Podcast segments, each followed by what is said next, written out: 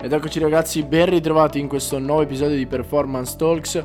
Sono sempre io, il vostro host Riccardo Villa e con il mio fidato compagno di podcast Andrea Spada andremo ad intervistare Kirwenham Flat, o meglio conosciuto su Instagram come Rugby Strength Coach.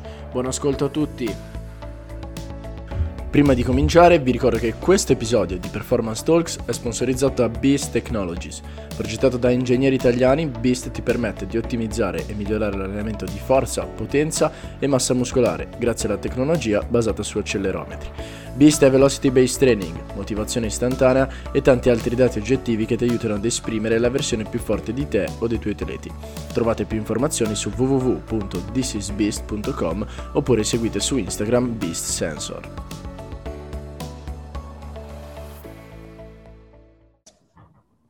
Eccoci ragazzi, ben ritrovati in questo nuovo episodio di Performance Talks. Io e Andrea abbiamo il piacere di avere qua con noi Kier, meglio conosciuto come Rugby Strength Coach.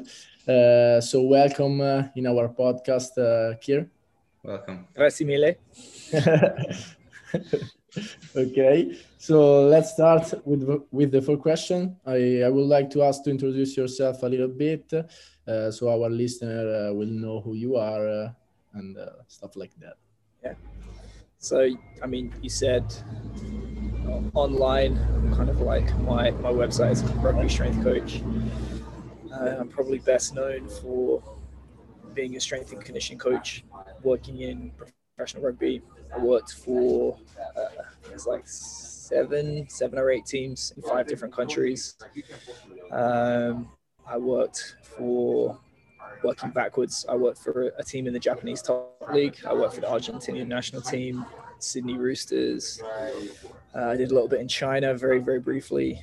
Um, London Wasps, London Scottish, Rotherham Titans. So a, a lot of rugby, and then uh, most recently, since being in the USA, I uh, worked in college football um, until last October and now I've decided to work full time on Strength Coach Network, which is my education site.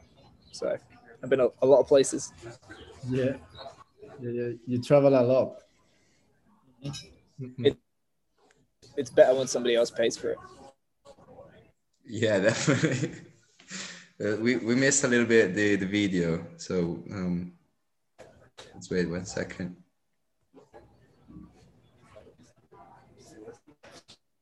Do you hear us?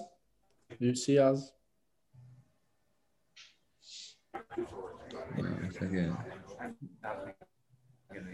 Can you hear us, Keir? Yeah, I can hear you. I can't see the video. You want to switch the video off? Okay. No, no, no. We got you. No, we got you. Yeah. Okay. So, um, well, uh, if Do you want I to try switching the video off? No, I think we. No, it's fine. It's okay now. Okay. So, if, uh, personally, I've always been a huge fan of yours, and um, you know, I've been growing up playing rugby here in Italy.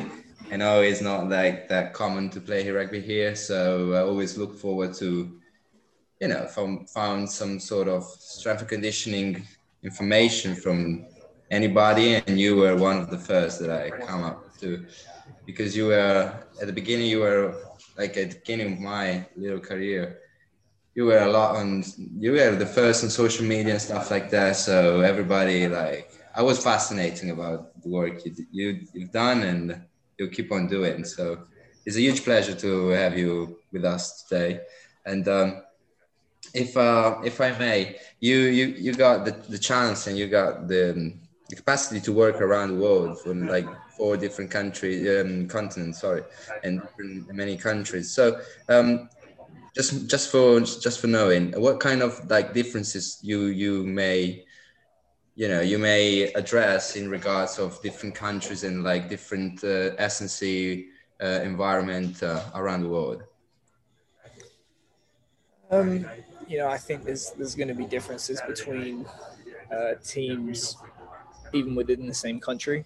Um, so it, my experiences maybe aren't going to be representative of an entire continent or country. Um, I think you, you, you, you have to account for the culture of the organization. uh, the individuals that make up that team, the country you're in, the continent, the sport, um, all that kind of stuff. Um, but yeah, absolutely. I think that there's a lot of there's a lot of fundamental stuff that doesn't change, and whenever you go into a new environment, that's that's the stuff that you need to, to do first because it's going to work. Um, but then, of course, there's there's a lot of differences um, to between different organizations that you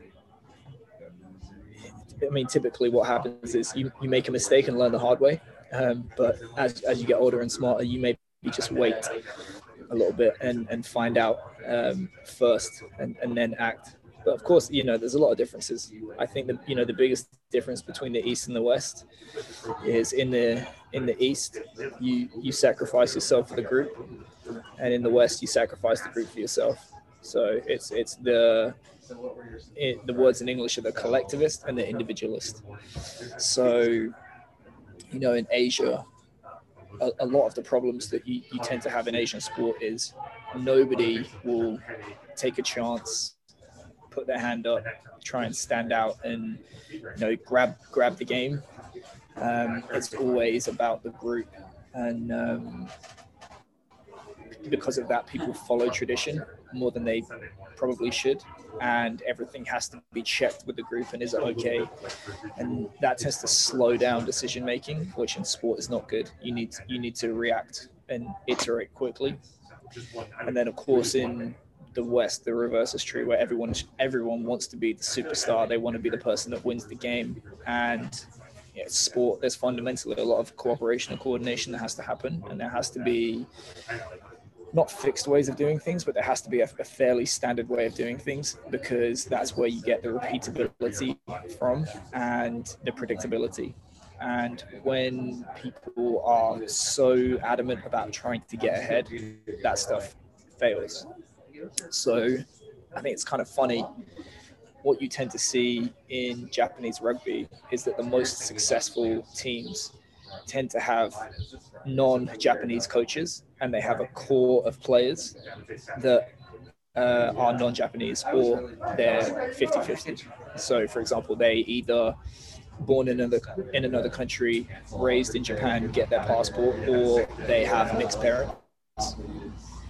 And then in the West, it, it just seems anecdotally that a lot of teams, when they have success, it's because they've behaved more Eastern. So it's about the group and sacrificing that kind of stuff. So it's an interesting balance that you have to strike. Um, I mean, those are the, the, real big differences between the East and the West. And when it, when it comes to Australia, it's just a, it's weird. When when you grow up in England, you just think Australia because it's an English country.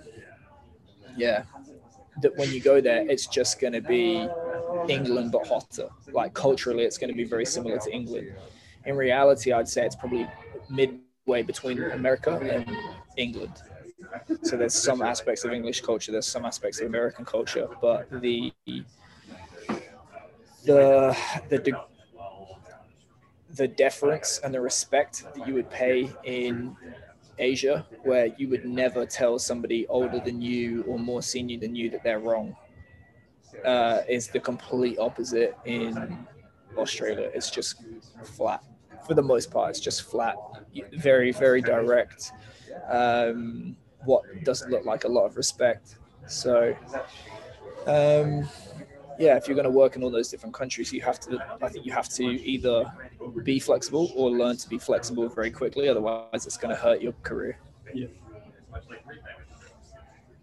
Gotcha it was it's always fascinating to hear like i got like i got like um, a good memory of, of a good friend of mine tom back in uk he was every time we were talking about us we were talking like oh the good old colonies and it was make me laugh and it was it was me it was hilarious at the, the time yeah. so moving on um, as i said before uh, we can e- easily say that you are a well-established S&C um, coach online. You got like a, a, big business online.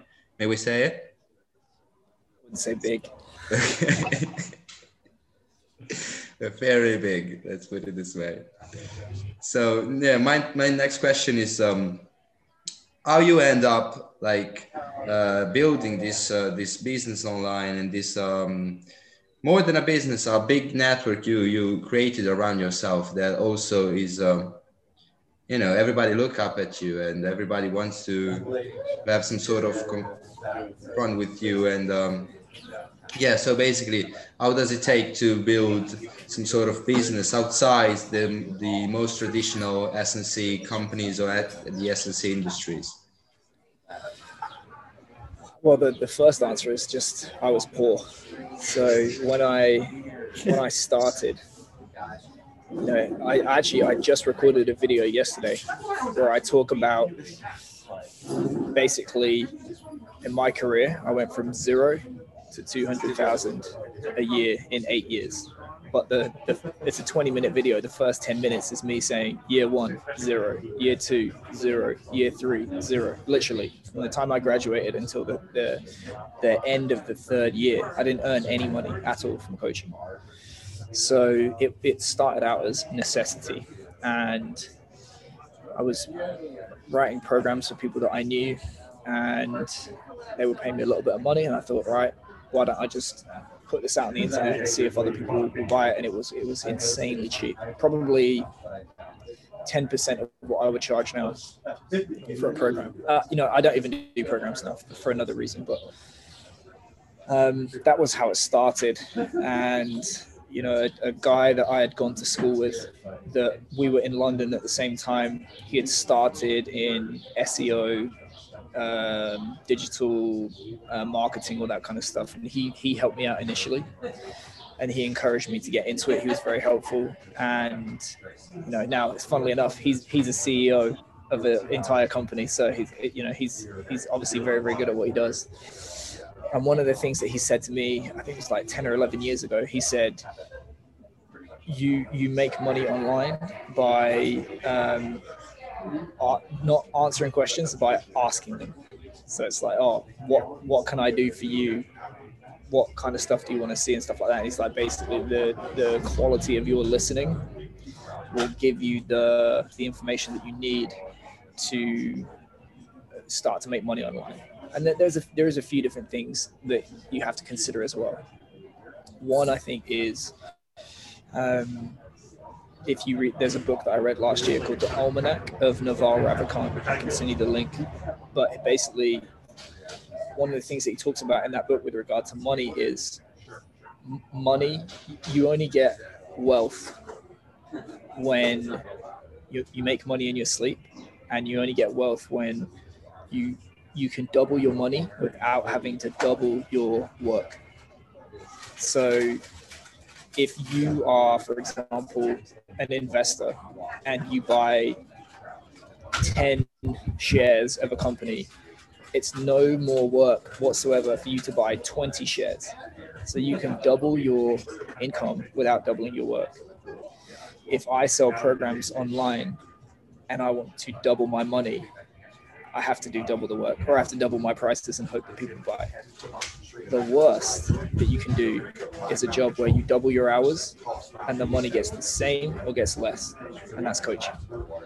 So the challenge, the challenge online is to free yourself up as much as possible from that trap.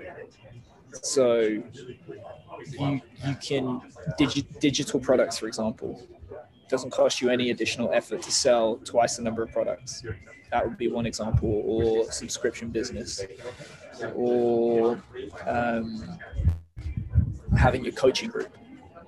So, for example, if you wanted to be a consultant, it's it's better to get 50 people paying you a small amount and then you do them all together rather than you do 50 people individually and charge more per hour stuff like that i think another thing with the online stuff is you have to consider that when when you compete on the internet, you compete with every other person in the world at what it is that you do. When you compete locally, there's advantages to doing that because you're just competing in your area. So there's a smaller group that you have to be better than or different to. Um, it gets harder when you get online. And as you mentioned, I, I may have been the first that you uh, heard of specific to rugby 10 years ago. And there was a reason I did that because I was like, there are no websites that I'm aware of right now specific to rugby strength and conditioning. So I changed my branding to rugby strength coach, and the it, it got a lot of attention. Um, and then you know, really, it's just it's ten years of learning from mistakes and trying new stuff and all that kind of stuff. So that's that's where I'm at now with with Strength Coach Network. I I don't do uh, any programs. I don't do any in-person training.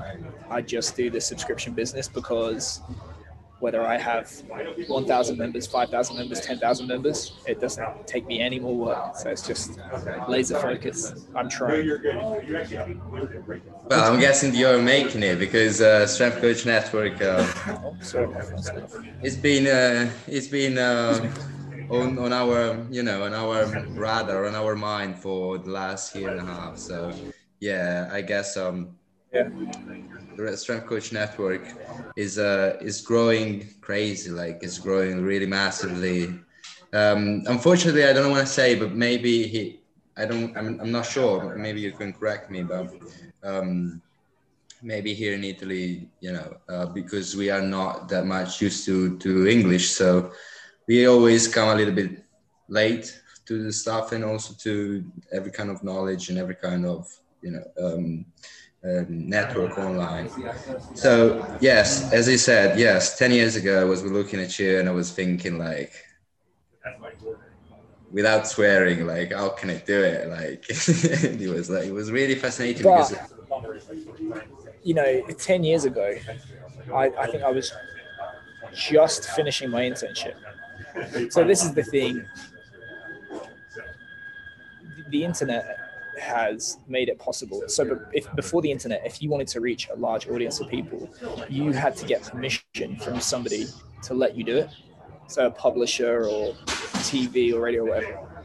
The internet has made it possible for you to reach huge, huge numbers of people without permission.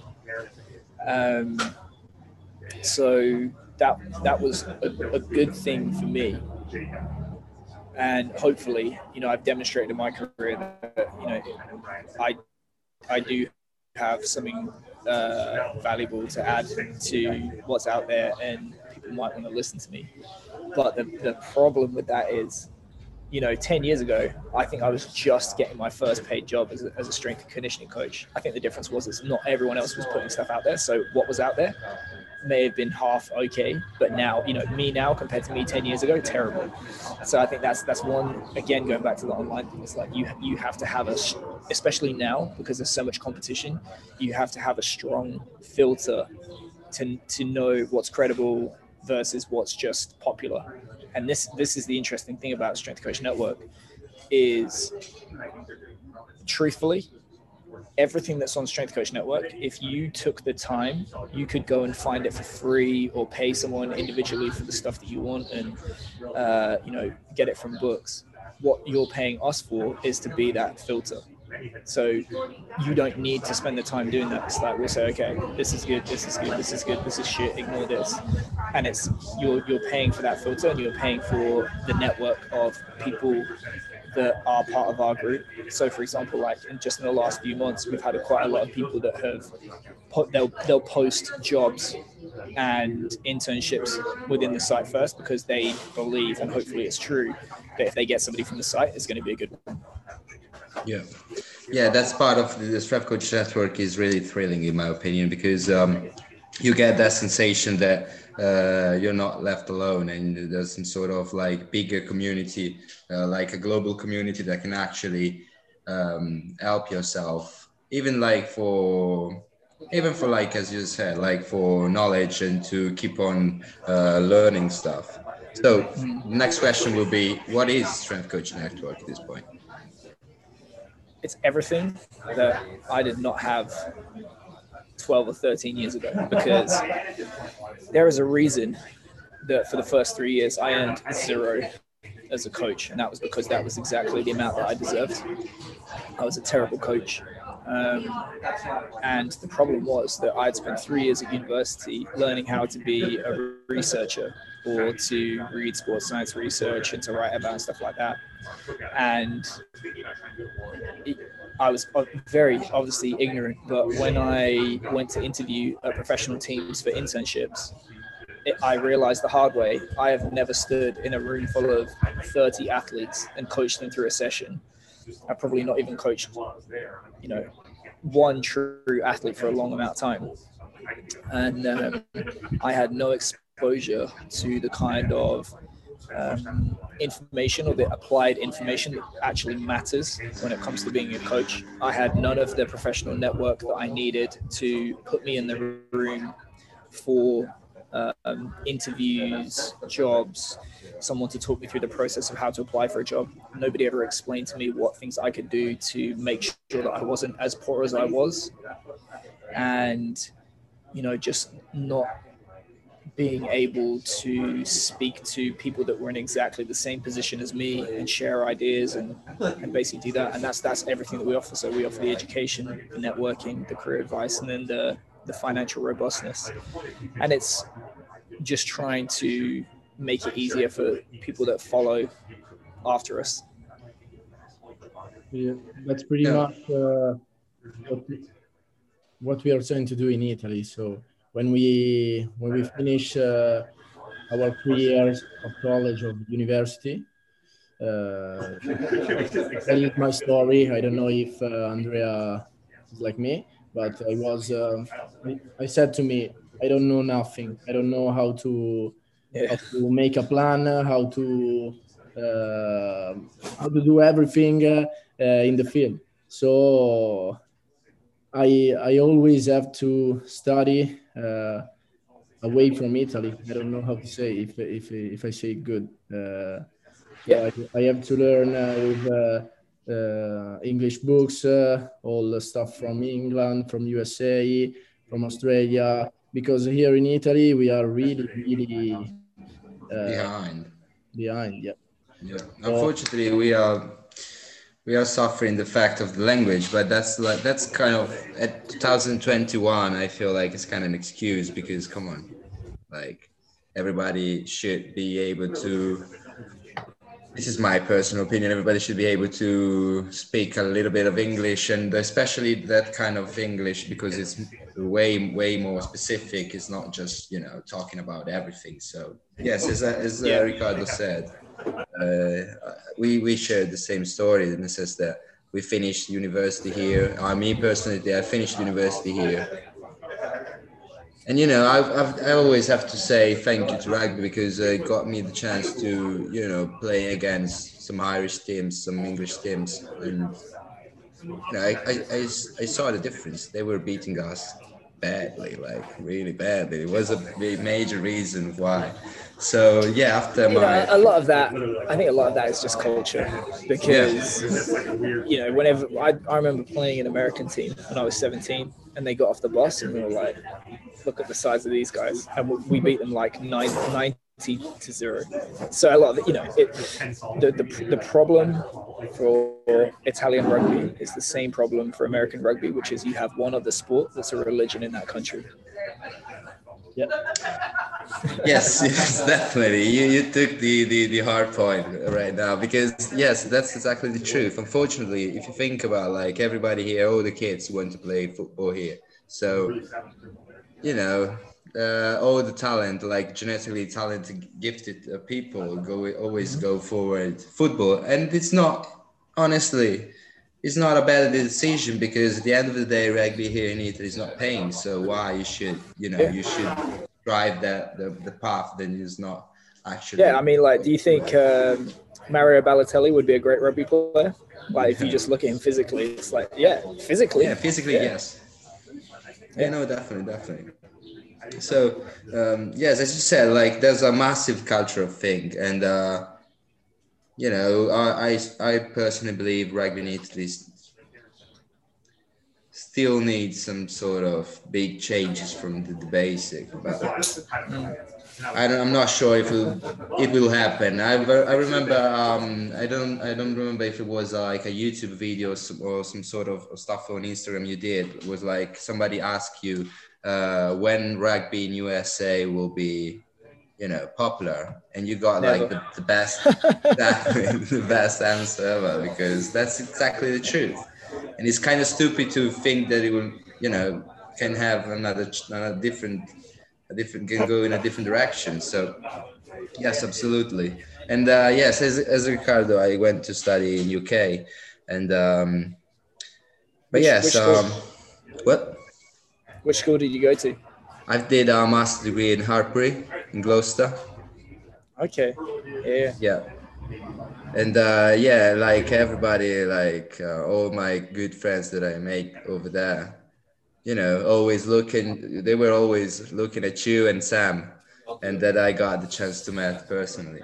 And uh, yes, also because you got like, um, you know, you talk the talk, but you also do the work in a sense that you actually work in the field and you experience the good and the bad of the field itself. And, um, yes, uh, everybody, uh, uh, let's say for me, Riccardo, we are lacking maybe in a little bit of this field experience because here in Italy it's kind of weird. It's, you know, you got like paid nothing to do, for example, even for football teams. Let's, let's be clear for football teams, you get paid nothing to do all the kind of stuff, like everything, like for whatever, whatever you get to do and you maybe sometimes you have to you know you do have to compare yourself with like some sort of some some other colleagues that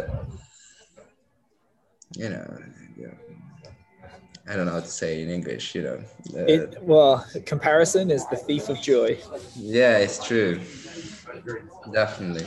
So moving on, like keep, keeping on the, the topic about Strength Coach Network. So basically, um, Strength Coach Network, uh, uh, for what I understand, you can you can correct me, uh, is a huge platform that wants to go outside on a different direction, as for example UKSCA or NSCA, right? So, um, what's the difference between you and the like the more traditional um, environment and if it's good, good correct uh, the UKSCA does not know what it wants to be so yeah I had an argument with uh, a board member on Twitter about this which is if if you and I have a relationship a business relationship it should be that when you do well I do well, and when you do badly, I do badly. Yeah. Yeah. Is that fair? Yeah. Okay. So, the UKSCA currently acts as an accreditor for strength and conditioning coaches. They'll say, "You're a qualified coach. You're not a qualified coach. You're a qualified coach." And so, on. who does accreditation benefit? Just the, the just himself athletes. It benefits athletes because you you set an artificial barrier for quality, and anyone below that barrier doesn't get to train athletes in theory. So the the purpose of the accreditation is to serve the athletes. Okay. Within reason, the fewer people get that accreditation, the more exclusive and valu- valuable it becomes now that everyone's starting to have the UKSCA, they're doing a master coach qualification above that because it's not special. So they have an interest in raising that barrier, which means that more coaches fail. So it's in their interest that more coaches fail. They also act as an educator, which is come and take our courses. We'll teach you how to pass the UK, UKSCA accreditation. Who does education serve? Coaches. Coaches, in, in theory, coaches. You, you, but... Yeah, you give me money, I show you how to pass the test. You you get what you want, which is the accreditation. So when people fail the accreditation because it's special and scarce, they win. When people pay them money and they pass the education, they tell their friends, more people come in and they win. So when you win and I win, and when you lose, I win, is that a fair relationship? Yeah. Yeah. So it's and they'll say The UKSCA is just like passing your driving test. You just get to say who's safe, who's not, blah blah blah blah blah. Okay, but the same people that test you for your driving license won't also say, "Come and take my driving license." There's there's separation between the two because you when you act as a creditor and educator you're you're playing both sides of the market you're setting the barrier and the reply from the UKSCA is well everyone is welcome to compete with the UKSCA you can you can go off and start your own education and so on but, But who writes the exam? So you ha- you have the answers to the test. You start up your business and say oh you're welcome to compete with me which is, is false competition. The UKSCA wants to be a monopoly. So they want to be the only qualification. They want to be the gold standard within within the industry, where everybody needs the UKSCA um, to work in the industry. Because if what they don't want is to be one of 10 different qualifications where the UKSCA isn't necessary whatsoever. You can just ignore them and still get what you want. So they want a monopoly. Anytime I, you know, I, I'm thinking about this a lot. Anytime you have a monopoly in any aspect of life, political, economic, military, business, all that kind of stuff, the monopoly serves whoever has the monopoly. Monopolies do not help consumers. So the fact that they have uh, a monopoly to me is is not a good thing. And whenever you have a monopoly, it gives whoever has that monopoly an excuse to not listen to consumers because it's like, oh, if you don't like it, go pick one of the other options. Oh, there are no other options. Okay, then. that's the point. So you have to do ours. So if, if when you look at um, the accreditation process, every now and then you can get people associated with the UKSCA or within the UKSCA. You say people getting this accreditation, it's no guarantee that they're a good coach or a bad coach. There's flaws in the assessment process, and there's no um, overlap or communication between degree programs and between the UKSCA. And occasionally they'll say, "Yep, you're right. It needs to improve." If it needs to improve, why has the assessment process not changed in 10 years? It's because they have a monopoly and they don't have to listen. So I think in the real world, if people were using a business and there was a flaw within that business, they were getting feedback from their customers and then chose not to act on it for 10 years, they would go out of business. So that's what I don't like about the UKSCA is that some of what they talk about is valuable. When you start to mix up the two different areas, I think there's a conflict of interest that doesn't serve coaches, it serves the UKSCA. So for me, I'm not going anywhere near accreditation. I just want to do education uh, that people find valuable in the real world. Um, that isn't just things on a piece of paper that you have to check off to get four letters after your name. So that's that's what we're trying to do differently. Um, there's probably less money in it. I don't know, but I would say that's the big yet. difference. Maybe not yet. There's, yeah. But that's the know difference. no definitely because um uh you know um after graduating I, i've tried to apply some some you know some some internships some jobs back in uk and in the us if you don't have those kind of accreditation they don't even reply to the email stuff like that. It's like um, yeah that's necessary. And it's, it's one of those things that luckily here in italy there's not. The problem here in italy is, is even deeper than that in my opinion in our opinion because there's no at least you know UKSCA or an SCA what you're, you're doing you some sort of um, you know uh, recognition from the country and they're like okay you are a strength conditioning coach. Besides the fact that they're good or they are just on their advantages or whatever in Italy there's not. It's- there's not like an Italian strength and conditioning association where you can uh, so, but besides that, yes, it's definitely true because um, every time in every kind of jobs they ask you UK SCA, and uh, maybe I got like five years of experience here in Italy, but if I don't have UK SCAs, they're like, who cares, mate? Like, Yeah. we don't care at all. So, so uh, going a little bit deeper in this uh, uh coach um, strength coach network. Uh, sorry, uh, what what kind of like in the in the um, knowledge part in the in the in the part of the knowledge related like what kind of uh you know how, how can you divide it? Like let's say for example if i want to learn something about like speed or some sort of conditioning uh, do how, how do i get those kind of information like? I can share my screen if you want to see it. Okay okay perfect. I think i have to a moment. Devi mandargli la, la possibilità. Now you can uh, i think uh, share your screen. Okay. Yeah.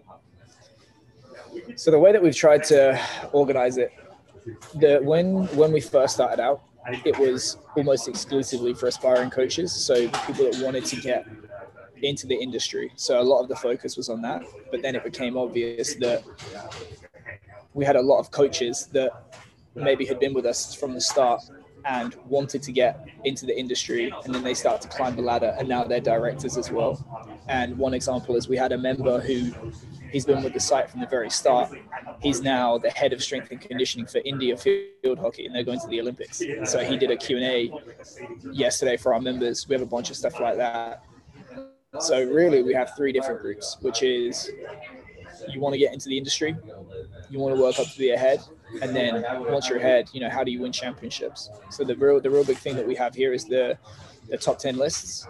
So each of these is an hour long webinar that's a curated list of the top 10 things that we think are going to be most useful at that level of your career. For example, when you're when you're an aspiring intern or assistant strength coach, do you really need to know how to create a, a Google data dashboard and use force plates and strength diagnostics and think about metabolic specificity? No, you need to learn stuff about, you know, big lessons, the impact of communication, how to pass the UKSCA, basic one by 20, sprinting, nutrition, changing direction, programming, motor learning, like all that kind of stuff. And then we start to get into the, the high level stuff here. And then really once you start to get, get to the, the head strength coach level, it becomes more to do with uh, being a manager and a communicator and being a hub that all the information comes through. So this is the, the curated list that we have right here. You can also uh, search here for, so if I, for example, speed, you can search um, individual. So we obviously got a lot there, or you can go to uh, advanced, if I can find it. Here we go to the advanced thing like that. We can search titles for um, speed and this will give you both discussions and it will give you presentations. If you want to go by topic, come down here. And these are the, the primary uh, categories that we have for uh, both talks and for discussions. And then we have the, the main um, web uh, forum section. So we have educational materials, which is split into Strength Coach Network, CVASPs, the yearly um, seminars, the CVASP webinars, the coaches corners, which is like shorter talks, and then the uh, cheat sheets, which is downloadable PDFs that you can just have on your phone or have in your pocket that are useful um, we also have the strength and conditioning discussion. So we have like almost 700 discussions now since the start. Career development. We record all of our live Q and A's, so you can just go in and rewatch the talk. And then if you want to leave a comment, you can. Um, then we also have the business discussion. So different things about you know, if you want to make money on a rental property, uh, balancing jobs and internships, uh, online training, marketing, all this kind of stuff. And that's basically uh, the website. Oh, that's amazing. No, that's really different from whatever you know, whatever you can find. Because even like, for example, if you got like the UKSCA certification, you don't have, you don't get access to all the kind of stuff. It's just you got like, and that's it. Like, so why have, have I yeah. done? I and, and you have you have to pay You have exactly. to pay the UKSCA every year to go to their conference exactly. to keep your UKSCA. So, exactly. Yeah. And, and it was like after I finished my master's, it was like why I did it at this point because if I should, you know, have just the UKSCA, stupid eye in, in a sense. Yeah.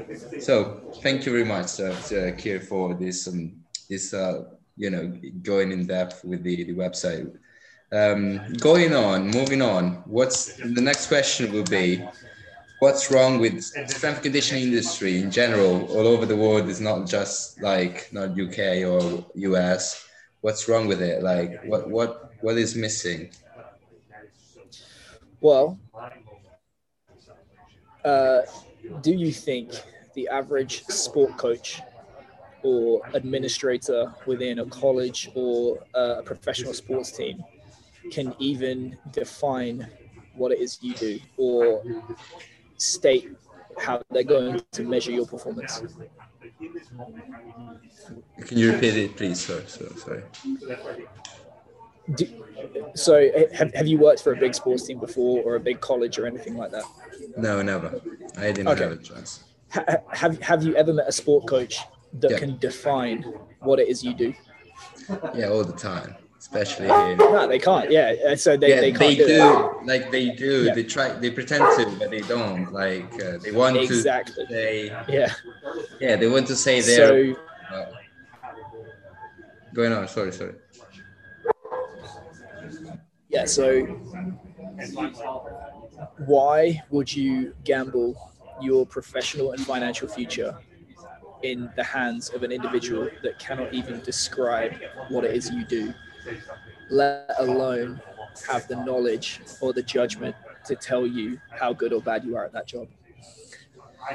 So when when that is not in place, when that can't happen, rather than judge you on how well you do your job and have agreed criteria to evaluate how good you are as a coach, what happens is it becomes about how well liked you are. Or uh, a number of criteria that have nothing to do with coaching. So you see all these morons on ESPN and college football that make a bunch of noise and jump up and down and do this. really, yeah, really, people, people get hired. People get hired for that. So the, the the biggest problem is is that there is no relationship whatsoever between objectively how good you are as a coach and how productive your career is. Is it important to be liked? Yes. Is it important that the athletes enjoy training and have good enthusiasm? Yes. Can you still be a terrible, terrible coach that might even endanger athletes with those two things in place? Absolutely. So, what needs to happen is people in positions of power either need to learn how to evaluate objectively the people that they are hiring or they need to be replaced with people that can. Because until then it's garbage in garbage out.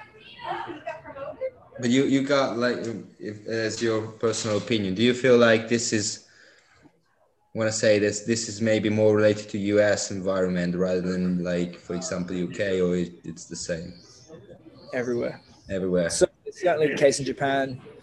Uh, Australia is probably a little bit better, but there's still, you know, fundamental misunderstandings about what it is that, that coaches do. Or, you know, even just in most organizations, they, they tend to move the goalposts. So you'll you'll come in and be told, here's the stuff that we're going to evaluate you on. For example, speed, strength, power, injuries, um, wins and losses, whatever.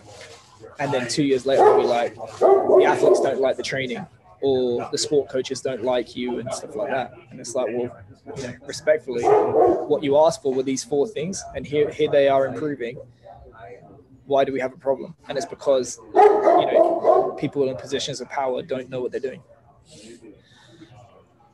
Yes, but it's, it's kind of the same here.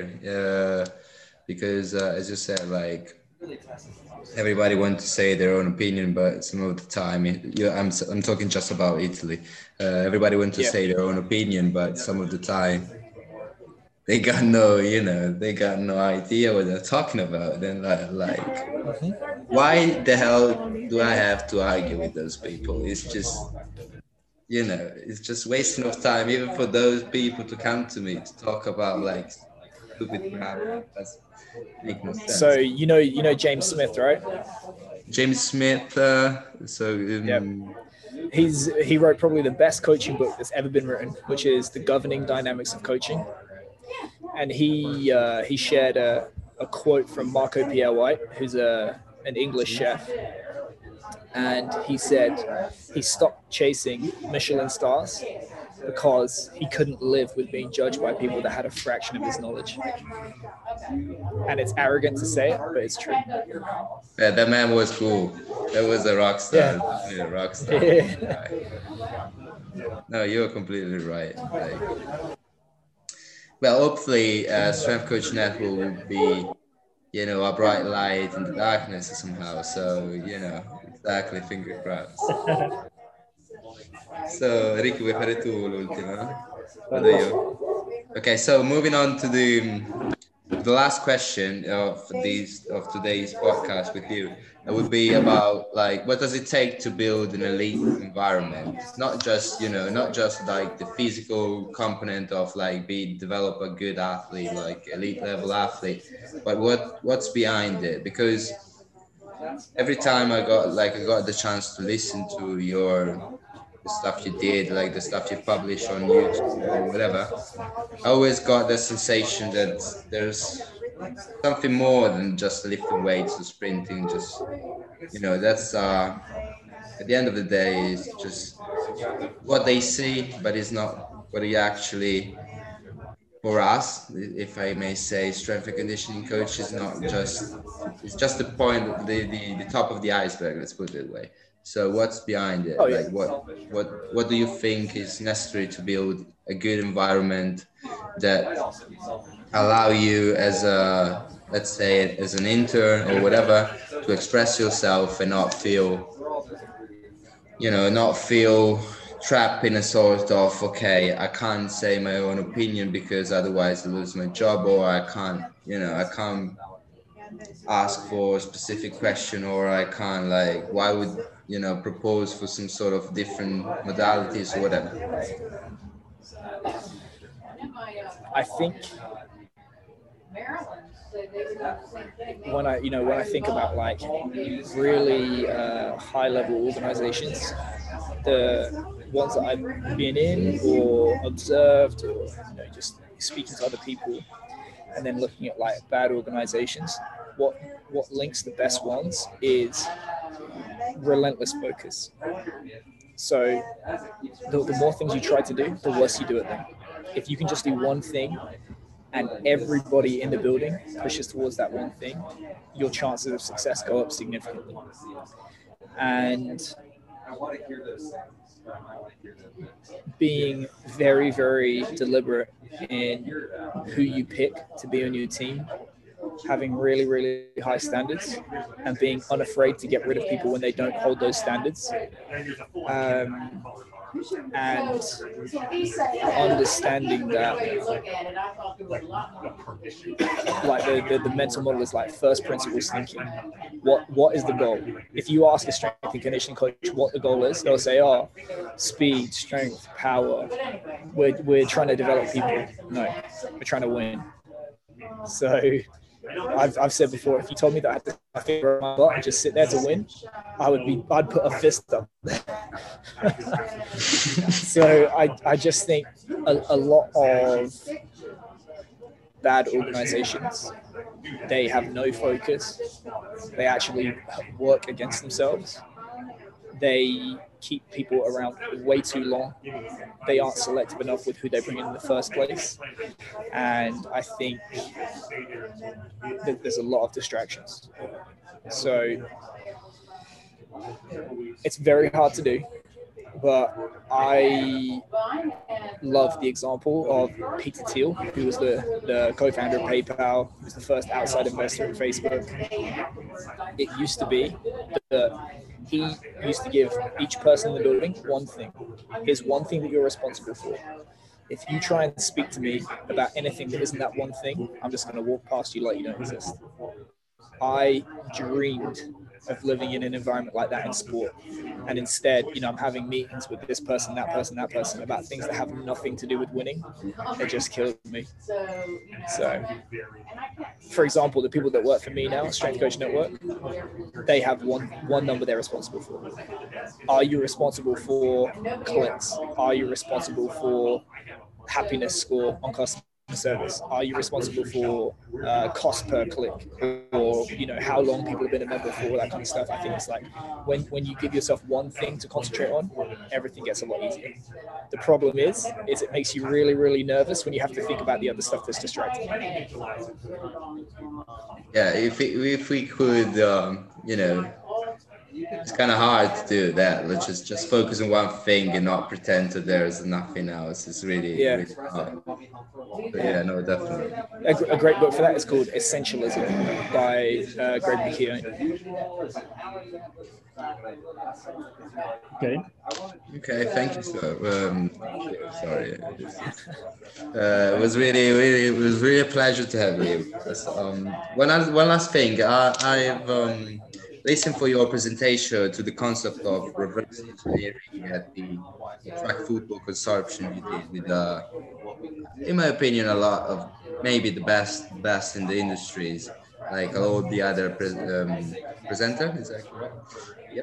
Um, so it was fascinating Yeah. the concept of reverse engineering, and it wasn't easy. Like let, let me go straight. Like it wasn't easy. It was, it was a concept that got like I, I I had to listen it for three four times before, and I still think that I'm something I'm missing about it. But if you if you could like a little bit give us a little bit insight on, about it, because I, I, I think it's it's a different way to to rationally um, take action in the sense that you actually you you got like more more reason to do what you're doing because you basically eliminate whatever everything else that is not necessary. Is that is that correct?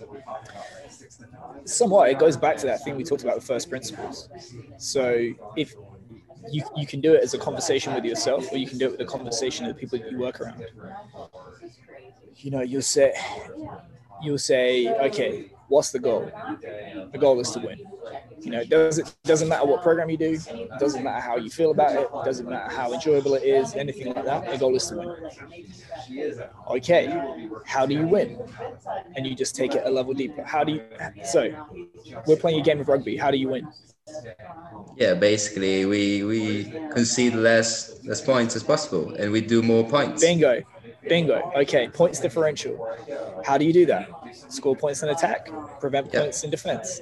Okay how do you score points in attack? They should create more opportunities to score, like build build a solid convert. attack. you should convert more opportunities right? Yeah. So you convert opportunities. Okay what's more likely to result in converted opportunities? Opposed or unopposed? Unopposed. Yeah. So okay, how do you create uncomposed, uh, sorry, uncontested um, scoring opportunities? Force, speed, misdirection, where you're forcing an error. Yeah. Okay, how do how do you use or how, how do you train force, speed, misdirection? Well, misdirection is going to be, well, I mean, all of them are basically physical, tactical, technical, psychological. And you go a level deeper and say, okay, what makes up physical prep? Central nervous system, metabolic system, neuromuscular system. What makes up the neuromuscular system? Muscle cross-sectional area, tendon insertion, blah, blah, blah, blah, blah. So you're just going down, down, down, down, down until you have all of the pieces. Systems thinking says at any one moment, amongst all those variables, one thing is probably going to be the limiting factor. More likely, it's going to be the limiting factor, or there's going to be a group of things that are the limiting factor. So, for example, if I am an international uh, wing in rugby I'm six foot three, or let- let's say one meter 95, 110 kilos. Is it my height or my body weight that is a limiting factor? But if my top speed is eight meters per second, what do you think the limiting factor is to my physical performance? Will not be the physical performance. yeah, it's, gonna be, it's gonna be speed. Yeah, speed. Yes. It, it, inter- international rugby wing, you need in the region of at least nine to ten second. Exactly. So okay, what what's the problem? Then you can look at like stride length, stride frequency. You look at the stride length and say, okay, how much force are you putting into the floor? All, all this kind of stuff. You just go a level level deeper. So if we if we look at that uh, rugby player and we say, you know, what is the best use of our time right now to remove that limiting factor? If I'm six foot four and 110 kilos, should I go do German volume training in the gym, or do I need to get on the track? I need to get on the track. Yes, definitely. So all training in everything is do we do this or do we do this? Because you can't do everything. There's a limited amount of time in the day. You can't do everything. So you're having to make a decision about what is going to be the best return in terms of performance on the investment of time and effort throughout the day.